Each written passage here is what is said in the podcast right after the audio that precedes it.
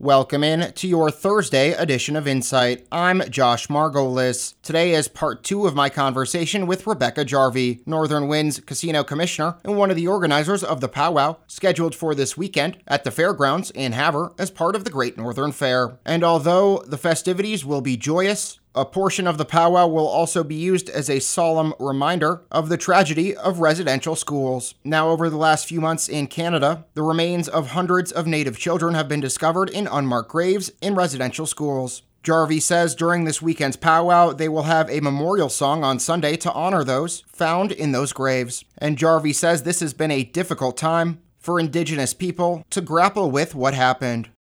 It's really highly sensitive because a lot of our people here in Rocky Boy have cousins, like close cousins, like first cousins in Canada. And so I think it affects us greatly because we have somebody we know that went to residential school and that survived. And two, um, you know, we had schools like that here in the United States, but they weren't called residential schools. And some of the same stuff had happened I remember interviewing my grandma, Roseanne. She was my great grandma in 1998, and she went to boarding school here in Montana. And she told me a couple of stories where, you know, she, her and her sisters, they they were locked up at, at night, and her sister used to cry, and she'd have to take care of her sister and stuff. And so, you know, so most of us, our grandparents and our great grandparents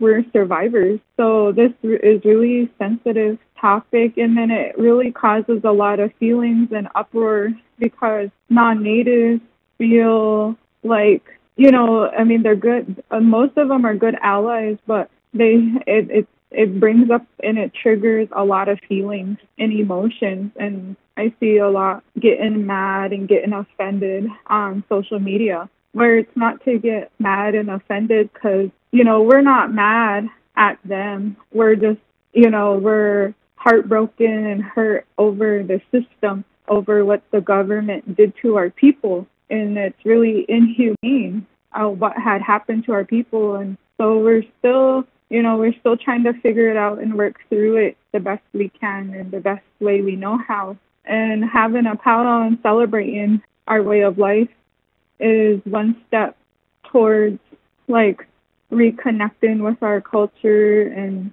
also to bring in awareness. And that does it for your Thursday edition of Insight. Join me tomorrow for part three of our conversation. For New Media Broadcasters, I'm Josh Margolis.